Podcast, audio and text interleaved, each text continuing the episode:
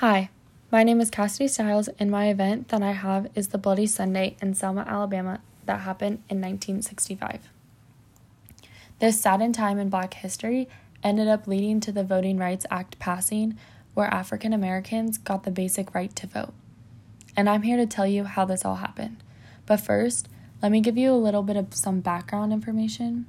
So, in 1870, the United States extended voting rights to the African American men through the 15th Amendment to the Constitution.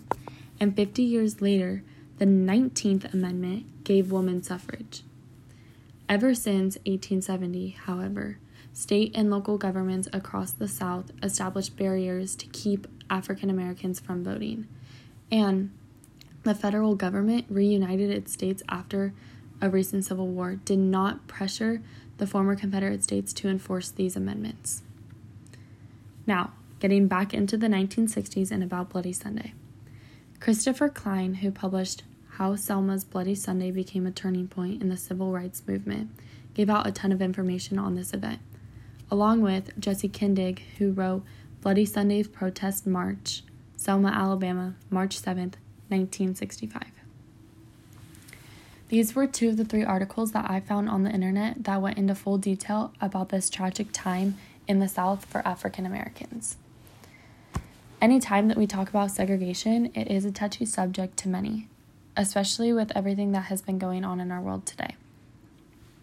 But during this event, which was originally put on by Bethel and Amelia Boynton, who are African Americans of Dallas County, they also had a very highly respected historian who we celebrate every single year and have a holiday recognizing him. Yep, you probably guessed it. It was Martin Luther King Jr. He motivated and influenced many people throughout the world and is still a leader that many look up to today. The marches were organized by nonviolent activists to demonstrate the desire of African American citizens to exercise their constitutional right to vote. African Americans made up more than half of the population in Dallas County, Alabama. During January and February of 1965, King and Southern Christian Leadership Council also known as SCLC, led a series of demonstrations to the Dallas County Courthouse. On February 18th, protester Jimmy Lee Jackson was shot by an Alabama state trooper and died eight days later in the hospital. In response, a protest march from Selma to Montgomery was scheduled for March 7th. The Southern Christian Leadership Conference, SCLC, a national civil rights organization led by Martin Luther King Jr., wanted to call the nation's attention to the problems involving African American suffrage by marching across the Edmund Pettus Bridge connecting Selma, Alabama to the neighboring city of Montgomery in March of 1965.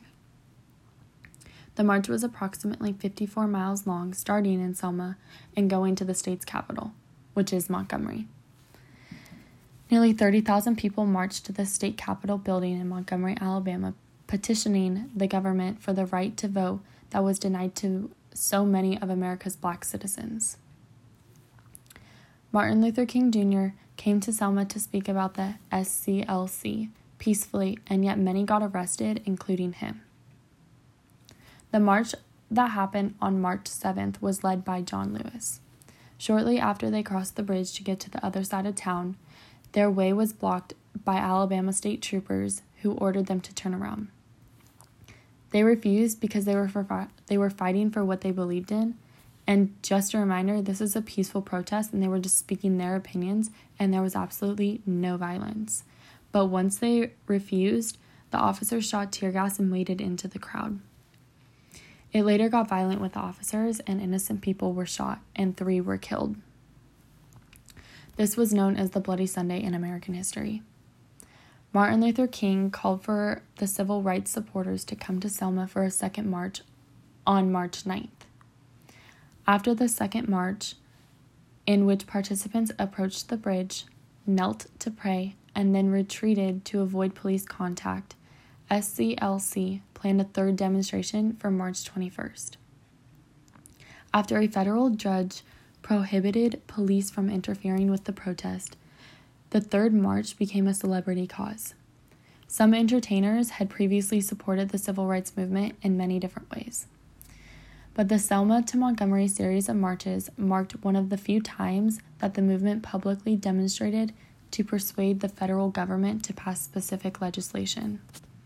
Finally, after a few months of constant peaceful protests after the Bloody Sunday, on August 6, 1965, the Federal Voting Rights Act was passed and gave African Americans the basic right to vote. This movement changed a lot in the South and helped African Americans feel better about who they are and what they can now do. The Selma to Montgomery Voting Rights March was 55 years ago and was seen by many historians as the grandest hour of the civil rights movement. It's also seen as the last major victory of the civil rights movement.